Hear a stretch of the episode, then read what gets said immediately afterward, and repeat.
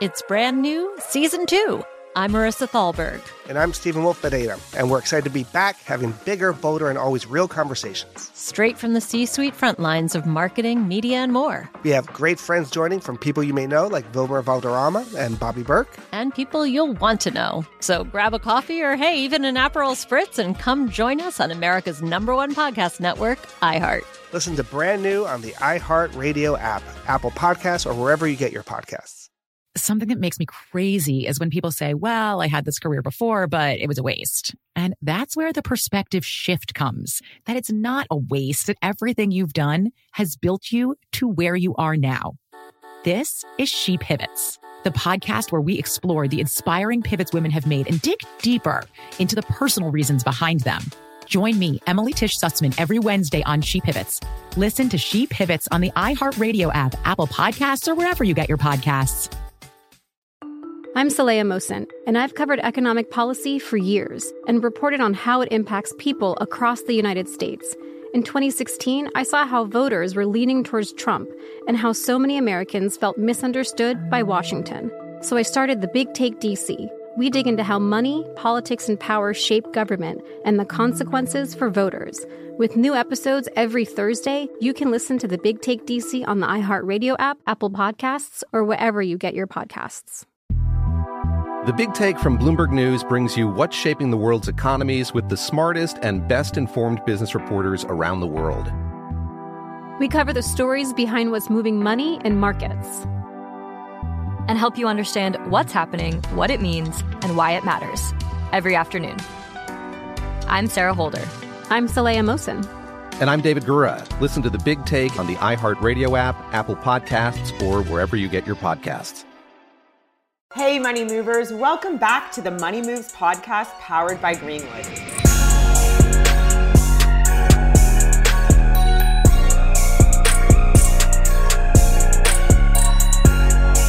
Our next guest is a former American football running back who played in the National Football League, NFL, for 12 seasons.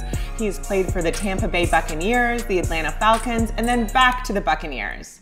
In addition to an impressive on field accomplishments and a resume, he is perhaps best known for his philanthropic efforts through his various programs and organizations and nonprofits. Home for the Holidays, Count Your Future, Sculpt, and Hearts for Community Services scholarships. Money Movers, please welcome all star running back with a heart of gold, Warrick Dunn.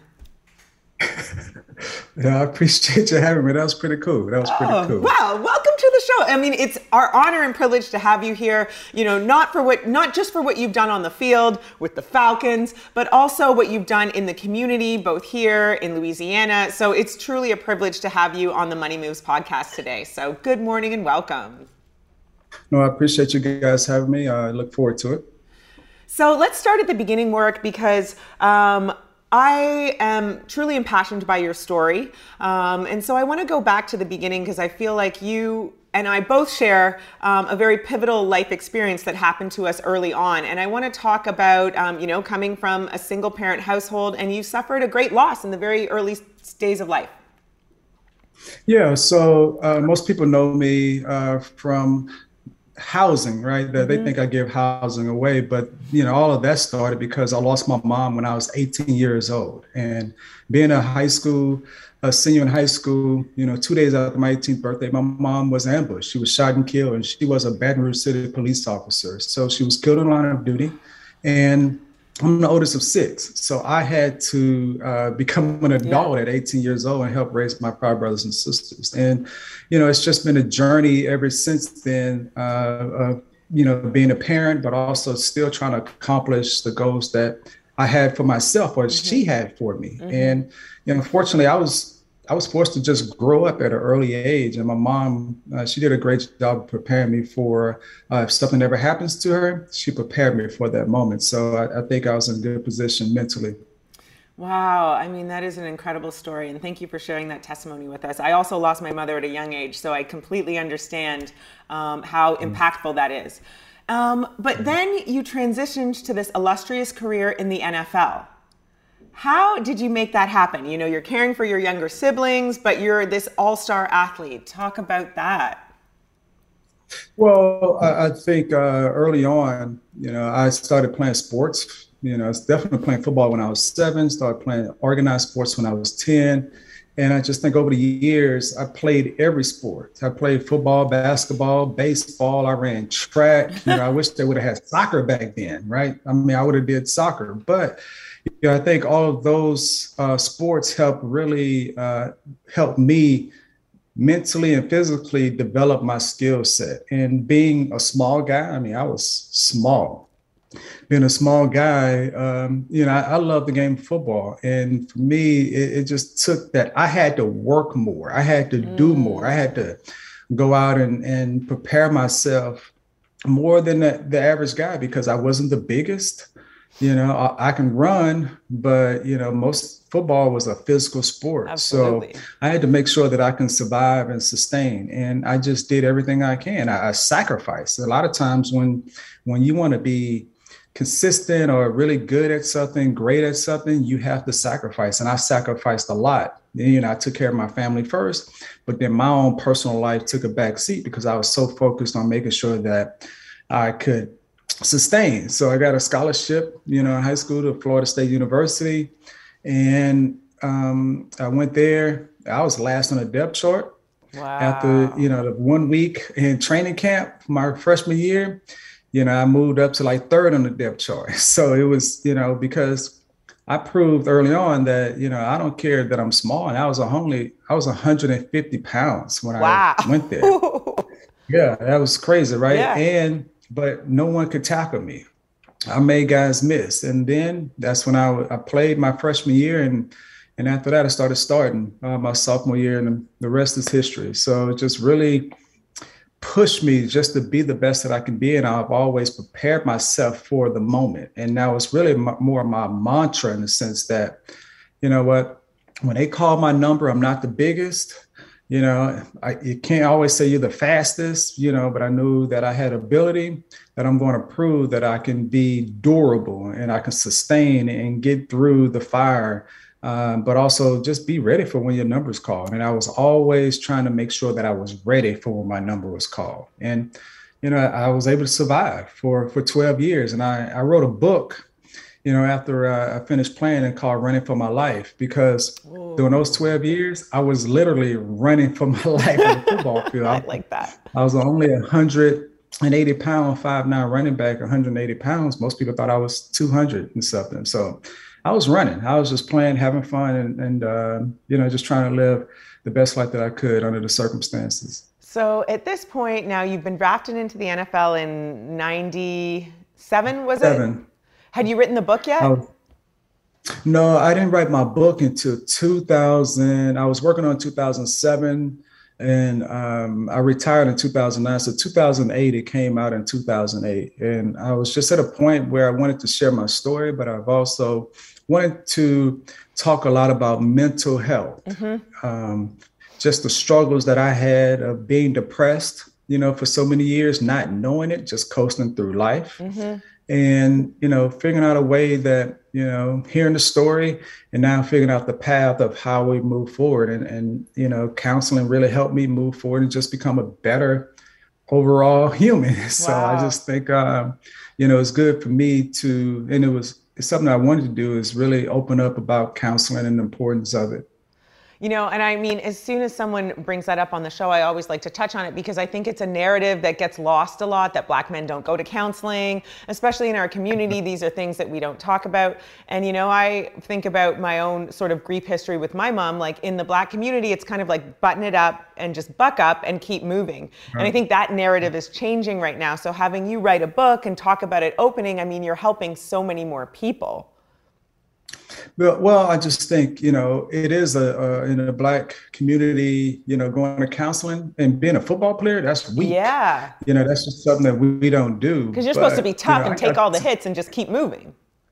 Oh yeah, I mean that's what they think, but that's not life. We yeah. put our pants on just like everyone else. Yeah. And the more that you know, I learn about counseling, I took it upon myself to reach out to a friend to help me find a counselor. And I heard a story, reached out to a friend and said, This is something I need to do for me because I just look back on my life, all those years since my mom. Yeah. I was depressed and I was just coasting through life. You got to think for four years in college, I didn't go out, I didn't party, I didn't do anything. I mean, I was just football, school, football, family, right? And it was more like school, family, and football. And, you know, football came last. And, you know, that was my focus forever. But you know, I started moved to Atlanta after I left Tampa, and I really started to focus on how can I just be better? What do I need to do? And I just came to the realization that I think I need counseling. Mm-hmm. And I did it in shame, honestly, in the beginning, because when I talked to the counselor, I told the counselor, look, I'm Warrick Dunn. You know, I play for the Atlanta Falcons. I can't come in the front. Can I come in the back yeah. side door? Yeah. And, you know, they told me everything. And, you know, I was shameful, but after like six months, six to nine months, I didn't care anymore. You know, I was just like, I'm gonna tell the world, you know, and I was able wow. to share that that I started going to counseling because I be I much more confident in myself. But you know, it's just I wasn't ashamed that I was feeling better, yeah, being better, yeah. You know, and that's that's life. A lot of times we are ashamed of certain things, and and we're not you know, I wasn't afraid to help myself. And, you know, really that's what like my future philanthropic and all those things, that's what it's about. You know, you we all have to do our part. I did my part early on, but you know, we all have to do our part to move forward and be better. Wow, no, I really appreciate that. And I'm sure so many appreciate the courage that you had to share your story and, you know, give other people the tools to really impacting their own mental health and taking it into their own hands. So let's segue a little bit. I want to talk about, you know, your career in the NFL and the business side of it. Because you were you know you're just a young kid. There's so many people out there who are watching who are considering you know or hoping to get into the NFL talk about um, you know those first early days when you were negotiating contracts and what team you were going to go to. How did you have the business savvy to understand what was really the opportunity being placed in front of you? Well I think for me you know, I had to learn about money management at 18 years old. And I really had to understand, you know, do I spend on wants or do I spend on need? And when you're trying to take care of five other individuals, my focus was more on need, right? And, you know, since I, I, I became the breadwinner after my mom because all the money was in my name. So I had to, you know, make sure you know, that we were able to pay bills. To me, I bought a house with the with her uh, the insurance policy at 18 years old, and you have money left over. So you're trying to manage all of that stuff. And I just really grew up on a need basis. And, and once I got drafted, you know, I hired an agent mm-hmm. and tried to learn about it, uh, about that process of how much you pay an agent. And, you know, so I was just like, okay, I got to try to keep as much money as possible. But you know, I held out for what I thought was fair for me when I got drafted by the Tampa Bay Buccaneers. And I ended up getting a nice signing bonus. And I didn't take the signing bonus and all of a sudden go out and buy a Phantom right. and, and Rolls Royce and nothing like that. I, I really, I had a 1993 Mitsubishi Galant that I that I drove. I continued to drive that car, and I and I had a uh, I, I rushed for 210 yards. That car parked next to Phantoms and Bentleys, you know, on a Sunday. But that's a rarity, um, I am sure. I, but I, you know, the, the thing is, I really just focused more on just trying to make sure that I was, you know, uh, spending more on need and not necessarily all the things that I wanted. And you know, I didn't buy my first car till like my ninth year in the league. Um, you know, I bought my family cars. I bought those guys cars because you know I bought they, that's what they needed. And sometimes you do things because okay, yeah. that's what they want. It's it's right to do, and you know. But I bought I bought my second home you know, my uh, first, my rookie year, in the middle of my rookie year, people don't know this that you know, Rondé Barber and I, we stayed in a hotel, Homestead Village Suites, for half the football season, and that was what twenty, like twenty nine dollars a night. I had unlimited parking, I had maid service and everything. So, you know, I was, I was, you know, okay, I was saving what's money. really funny about this is every other story would be I was living large at the Four Seasons. You're at the Homestead oh, Suites, and and you even said I had maid service for twenty nine dollars a month. Oh yeah, oh yeah, I had unlimited, you know, phone calls. I, I, you know, it was it was crazy. I mean, Listen, unlimited parking. You know, usually at the hotels you got to yeah. pay to park overnight. Shoot. Man, this is you know, it's, it's, it's about mindset though. You know, I mean, oh. even hearing you talk about it, you're like, I was living. I had a maid service. I had unlimited. It's about mindset. And fast forward, you you know, you carried that mindset through to prosperity and abundance, and you've kept it. yeah, well, you know, I, I did. I, I, kept that mindset because the one thing is for me, I didn't forget where I came from, right? I knew my struggles. I mean, we didn't have a lot. My mom made $36,000 raising six kids. That's not a lot. You know, reason, you know, we lived from house to house to house because we couldn't afford money to make a down payment or to purchase a house. We had to rent. And sometimes because she was a police officer, rent was free at an apartment complex because she was the security. So, you know, we figured out wow. a way to, to, you know, to to move around. And I really just took that same mentality that, man, it's really more about need. Do I really need a Phantom? Do I need Gucci, Louis? I mean, I'm not really into that stuff. Prada, you know, you want quality stuff, you know, but do I need the the big name? That's not gonna make me a better person. Mm-hmm. And I, I, just think sometimes we get lost in that. And that really wasn't my focus then. I was really more focused on my responsibility is to take care of my brothers and sisters. If I don't do that, my mom's gonna turn over in her grave. Yep. Yep. So this has become an absolute lifestyle for you now. You know, you've had this illustrious career in the NFL, and it's come full circle because you're also a part owner of the Atlanta Falcons. Am I correct?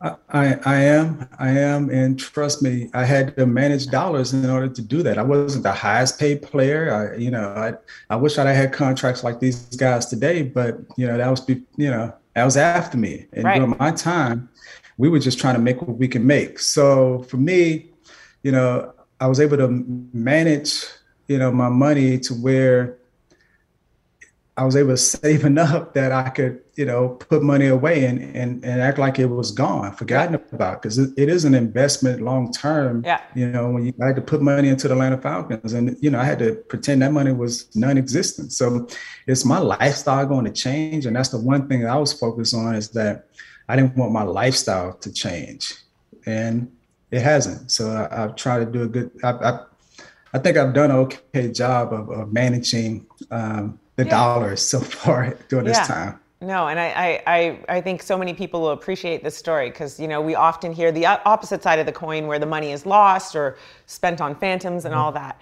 But I also want to flip now to your long history of philanthropic endeavors, um, and let's start at the beginning. When did you really start? Um, you know, following this passion of building houses and giving back to the community. Well, uh, I think for me, that started in 1997 when I was drafted by the Tampa Bay Buccaneers and Coach Tony Dungy.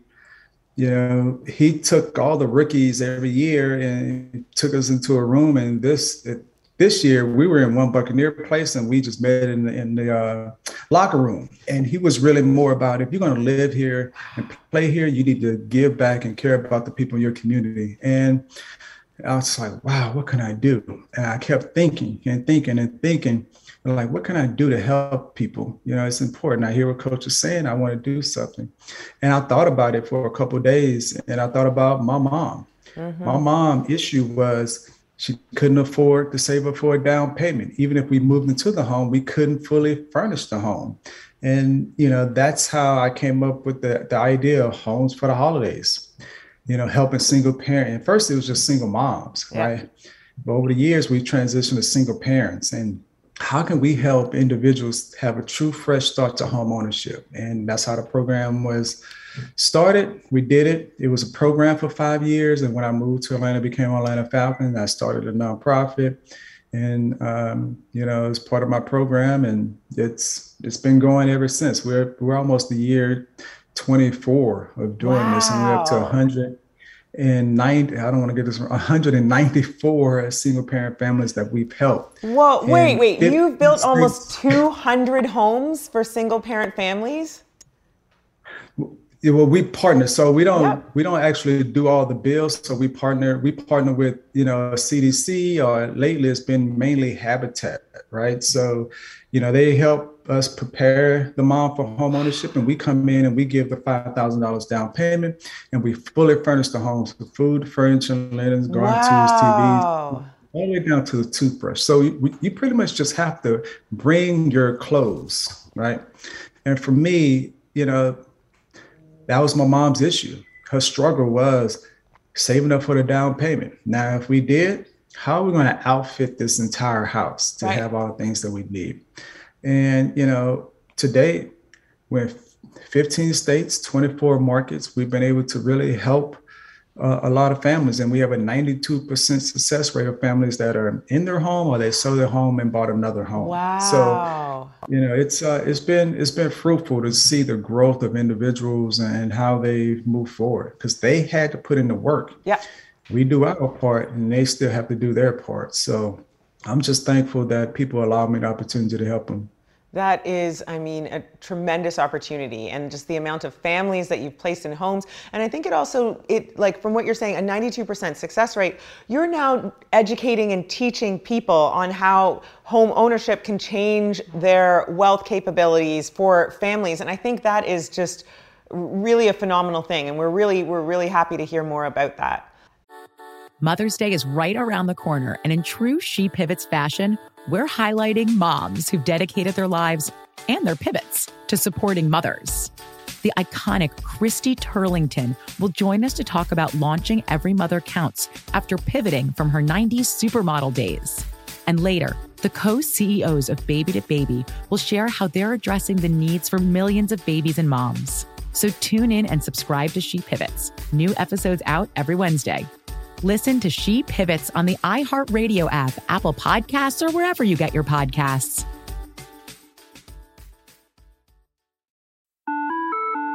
Hi there, I'm Bob Pittman, Chairman and CEO of iHeartMedia. Welcome to Math and Magic Stories from the Frontiers of Marketing. This week, I'm talking to acclaimed musician and entrepreneur, Mr. Worldwide himself, Pitbull. A lot of artists in general, people that are very creative, sometimes tend to overthink that's one of my number one rules. Don't ever overthink. You can think ahead, but don't overthink. And what I mean by that is when they start to write a record, they're like, oh, that's not the line. Oh, that's not this. Oh, it's not that. And everybody has a creative process. I'm not knocking it. For me, I just let it flow. In these exciting times, we're looking to the math, the strategy and analytics, and the magic, the creative spark more than ever. Listen to Math and Magic on our very own iHeartRadio app, Apple Podcast, or wherever you get your podcast. When the Taliban banned music in Afghanistan, millions were plunged into silence. Radios were smashed, cassettes burned. You could be beaten or jailed or killed for breaking the rules. And yet, Afghans did it anyway. This is the story of how a group of people brought music back to Afghanistan by creating their own version of American Idol the danger they endured. They said my head should be cut off. The joy they brought to the nation. You're free completely. No one is there to destroy you.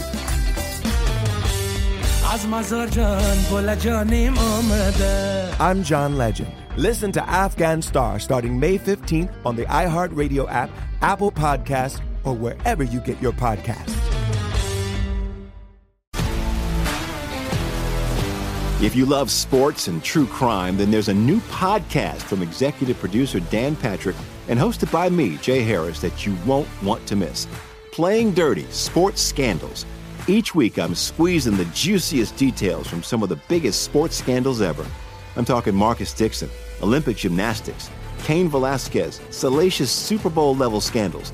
Join me on the dark side of sports by listening to Playing Dirty Sports Scandals on the iHeartRadio app Apple Podcasts, or wherever you get your podcasts. Let's go back to talking about running nonprofits. You have um, the Warrick Dunn charity, and under that umbrella, there's several. I mean, you have your housing initiatives, Count on Your Future, Sculpt, and Hearts for Community Service. And I want to touch on all of them because I think they're all incredibly important. Can we talk about Count Your Future? Yeah, Count on Your Future is a financial literacy program that we we started on a few years ago, and I forget when we started it, but I just got to the point where after you know working with the families and meeting with the families, you know, we wanted to try to figure out uh, how can we help assist and support them through their their journey of homeownership, mm-hmm. and that's really what it came about. Just doing research, and for us, you know, everybody's educating people on checks and balances and so forth, and that's like the basics, right? But we wanted to dig a little bit deeper where we really talk about you know saving you know investing and saving money and for us the caveat is really is that if you go through our program you invest 500 up to $500 we will match you up to $500 oh, wow. to start a savings account and you have access to a financial advisor for two years. So to me that's like hey you have opportunity to meet with them yep. work on monthly budgeting you know just really talk about your overarching goals. And right now because we started the program and that's how things are we're continuing to really work on how do we continue to improve the program make it better just going in the future because we want people to really understand compounding interest meaning that if you put money into a, an, an account you know today and let that money just grow, compound over the years and 10 years, you know, 5, 10, 15, 20 years, you can see you can go from having, you know, $10,000 or $5,000 to, you know, six, 80,000. I yes. mean, or, or a hundred thousand. It really depends, you know, you know, the type of investment, but people sometimes don't have that patience. So mm-hmm. we're really just trying to grow um, what we do with that program to to educate people about the importance of saving money, letting it stay in the account. And you know what I'm starting to tell them now is that you need to really have an account for housing, right? Yep. You need to have a house account because things break all the time and you know people come out who, who's fixing things that break they want their money now yeah so why not plan for that so you you have a savings account you have a house account to help upkeep your house and spend your money on the things that you need as a family, not necessarily things that you want. Yes. On the things that you need. And you know, that's really more of that program now is that we're really trying to incentivize them. But what's sad about the program is that the people don't follow through. You yeah. know, we don't have a really high success rate of individuals following through on that investment. And that's the one thing I'm trying to work on just moving forward is like, how do we get people to cross the finish line, across the goal line? And you know, and go for that two point conversion in a sense, or kick that right, point right. to, to get that investment. So that's the one thing we're trying to work it is because I mean, you know, it's such an interesting thing. You're like, hey, we're offering five hundred dollars, we're going to match it, you know, and it's just, is it just I mean, I think it takes time, and part of what you're doing, what we're trying to do with Greenwood and Money Moves, is really like realigning how people think. And you know, we've had just years and years of generations where people have had mistrust about banking or just haven't talked about it enough. And I think like these conversations are really going to sort of change it. Maybe not for you know our parents' generation, but like for future generations to come. So I feel like the work you're doing is invaluable, but we've got to like really just change how people look at saving? Well, if you if you think about it, it's hard to change somebody, yeah. right? Because they've lived a certain life a certain way, and it's about you know not just survival, but they want to do. Oh, this person has that. Why can't I have that? Oh, I need to go and buy, you know, the Mercedes. Mm-hmm. They don't understand the monthly upkeep. Buying the gas for an expensive car like that, that that's premium and not necessarily just regular. That costs money, yep. the maintenance to get a service job. I mean, things like that of educating people, but it's really about, you know, changing the habits over time. So, you know, you have to hold people accountable. We can educate them, but how do we hold them accountable, mm-hmm. change those bad habits and turn them into something positive that can help them long term? Mm-hmm. Mm-hmm. And, you know, that's the problem, right? And for us, you know, that's our challenge and that's what we're trying to work on. Like, how do we create better habits, you know, long term for individuals so that we can change that thought process of wants and put it towards more of the things that I need to live a good life. Not saying that you can't go out and buy those things right. or, you know, take this trip, but save for it, Save you know, plan for it Yeah. down the road. And it shouldn't just be something that, oh, I'm just, oh, I want to get, I see somebody else with it. Oh, let me go get this. Let me go get that. No, Right.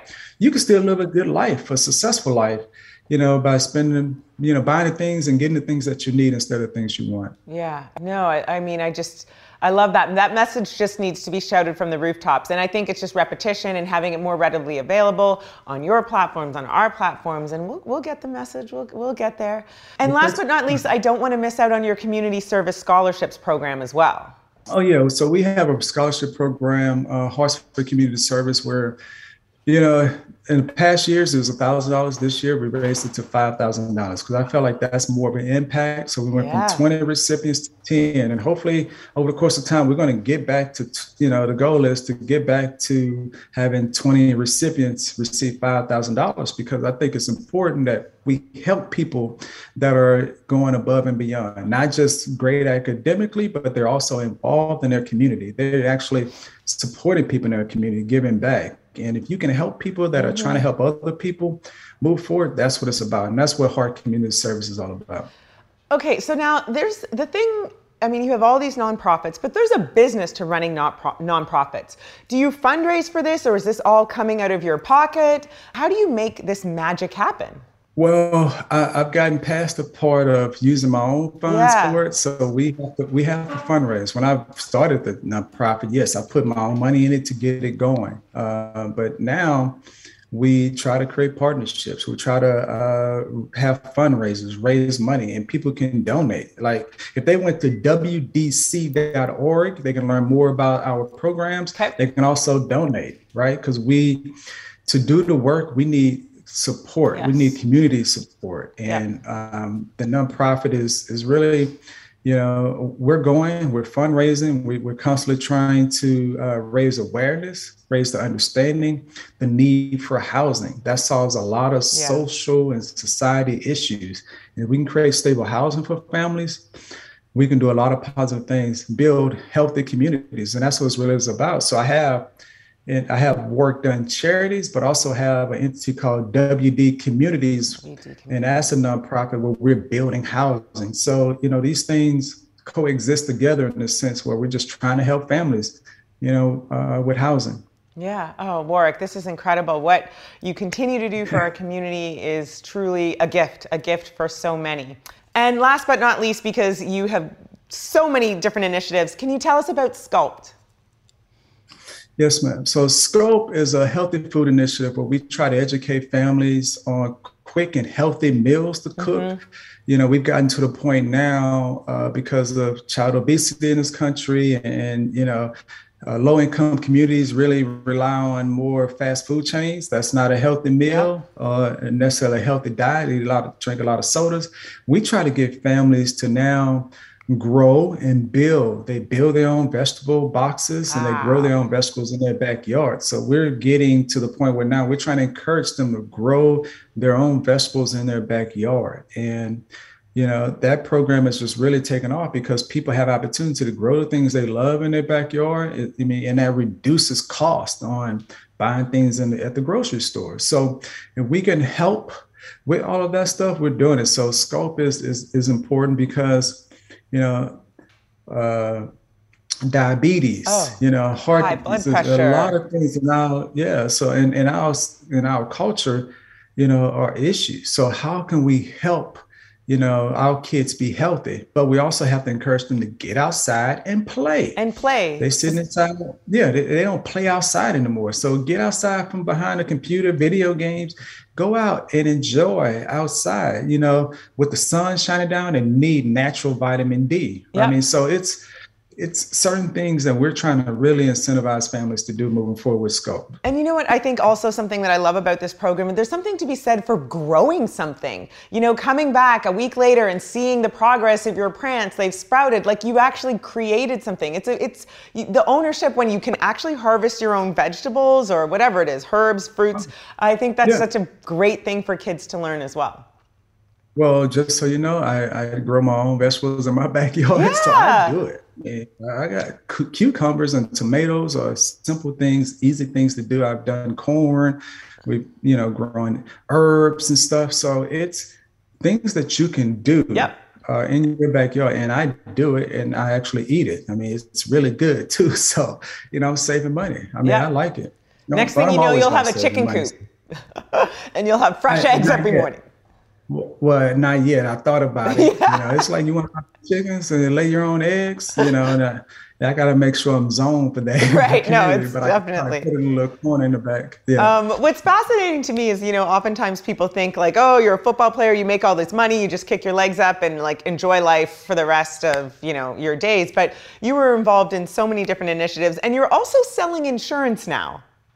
So you don't yeah, ever rest. Yeah, well, I have a lot of jobs. I tell people I have a lot of jobs. Like I work part time for the NFL.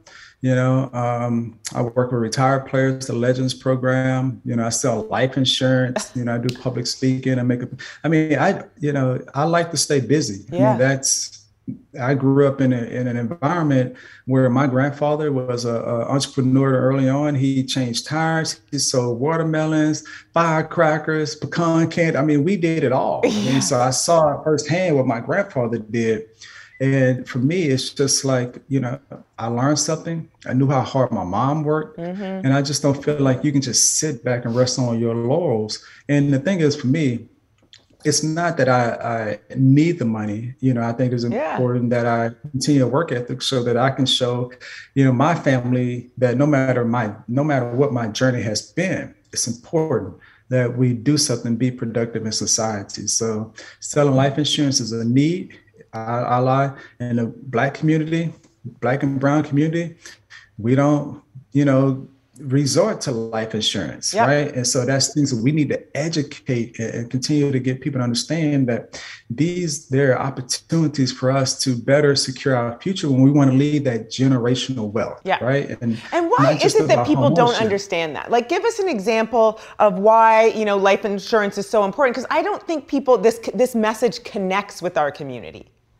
Well, when you when you think about life insurance, you know, some you know, as a as a parent, you, you're out, you're trying, you put, you, you have life insurance so that if something happens to you, mm-hmm. your family don't have this income coming in, you have a policy that can help support that lost income yeah. over the course of time, and right. that's what you do, right? And you you pay a monthly premium, or you can pay bi-monthly, or every six months a yearly premium to you know, get this. And it's called term policies, you know, whole life policies, variable policies that you can do. And, and it's term is usually for individuals that are just starting off in the workplace and they're growing over the course of time. Yep. And when you get whole life and variable, that is where now the money that you actually put in is actually growing and working and you can use that as tax free take that money out and tax free as it grows. Right. People don't realize that. So this is stuff that now what you do is you leave this for your family yes. right? For your kids. This is part of part of your estate. So if something happens to you your family would have something that they could use to if they're you know trying to get back on their feet yeah. or you know trying to make sure their footing is solid for a little bit so that now you know then you push them to do the same thing as well. But that's what life insurance is all about. It is it is it is a support mechanism. And it doesn't you know depending on what type of policy you have and your health conditions you know you can you can manage that. Yep. so these are things that people actually need because we always talk about generational wealth. Right. Yeah, that's just a, a, a, one tool that you can use to create that generational wealth path. So if something happens to you or your significant other. Wow, Warrick, you really are a wealth of information. And again, I just commend you on all that you're doing for our community and just in order to educate so many and provide shelter and good food and healthy choices and financial literacy for so many. Can you tell us what's next for you? And also where people can find you on social media so they can follow all the great things you're doing. I just want to grow our, our impact so we can grow and help more people overall. And, you know, when on social, I'm at Warrick Dunn. I mean, it's Warrick simple. Okay. At Warrick Dunn, uh, Twitter, Instagram. I mean, I'm on LinkedIn. Oh, I love that. Well, we are excited to see what's more to come for you. And thank you for being such a champion of everything from mental health to housing to family and, of course, football. I want to make sure that we remind people to check out your book as well, Running for Your Life. Um, you know, I'm sure it's, it is a classic and they can still find it on shelves everywhere. So thank you so much for coming on our show, Warrick. You've truly been encouraging. And I look forward to hearing all about the people's lives that you are changing through your charities. Thank you again. No, thank you. I appreciate you having me on. Thank you. Money Movers, make sure to follow Warrick on all his social media handles and go and support his charities at WDC.org. All right, Money Movers, that is all the time we have for today. Make sure to tune in Monday through Friday and subscribe to the Money Moves podcast powered by Greenwood so that you can have the keys to the financial freedom you so rightly deserve. Thank you so much for tuning in, Money Moves audience. If you want more or a recap of this episode, please go to thebankgreenwood.com and check out the Money Moves podcast blog. Money Moves is an iHeartRadio podcast powered by Greenwood, executive produced by Sunwise Media Inc. For more podcasts on iHeartRadio, visit the iHeartRadio app, Apple Podcasts, or wherever you get your podcasts from. It's brand new, season two. I'm Marissa Thalberg. And I'm Stephen Wolfe Pereira, and we're excited to be back having bigger, bolder, and always real conversations. Straight from the C suite front lines of marketing, media, and more. We have great friends joining from people you may know, like Wilmer Valderrama and Bobby Berk. And people you'll want to know. So grab a coffee or, hey, even an Aperol Spritz and come join us on America's number one podcast network, iHeart. Listen to brand new on the iHeart Radio app, Apple Podcasts, or wherever you get your podcasts something that makes me crazy is when people say, well, I had this career before, but it was a waste. And that's where the perspective shift comes that it's not a waste, that everything you've done has built you to where you are now. This is She Pivots, the podcast where we explore the inspiring pivots women have made and dig deeper into the personal reasons behind them. Join me, Emily Tisch Sussman, every Wednesday on She Pivots. Listen to She Pivots on the iHeartRadio app, Apple Podcasts, or wherever you get your podcasts. The Big Take from Bloomberg News brings you what's shaping the world's economies with the smartest and best informed business reporters around the world. We cover the stories behind what's moving money and markets. And help you understand what's happening, what it means, and why it matters every afternoon. I'm Sarah Holder. I'm Saleha Mohsin. And I'm David Gura. Listen to The Big Take on the iHeartRadio app, Apple Podcasts, or wherever you get your podcasts. I'm Saleha Mohsin, and I've covered economic policy for years and reported on how it impacts people across the United States. In 2016, I saw how voters were leaning towards Trump and how so many Americans felt misunderstood by Washington. So I started the Big Take DC. We dig into how money, politics, and power shape government and the consequences for voters. With new episodes every Thursday, you can listen to the Big Take DC on the iHeartRadio app, Apple Podcasts, or wherever you get your podcasts.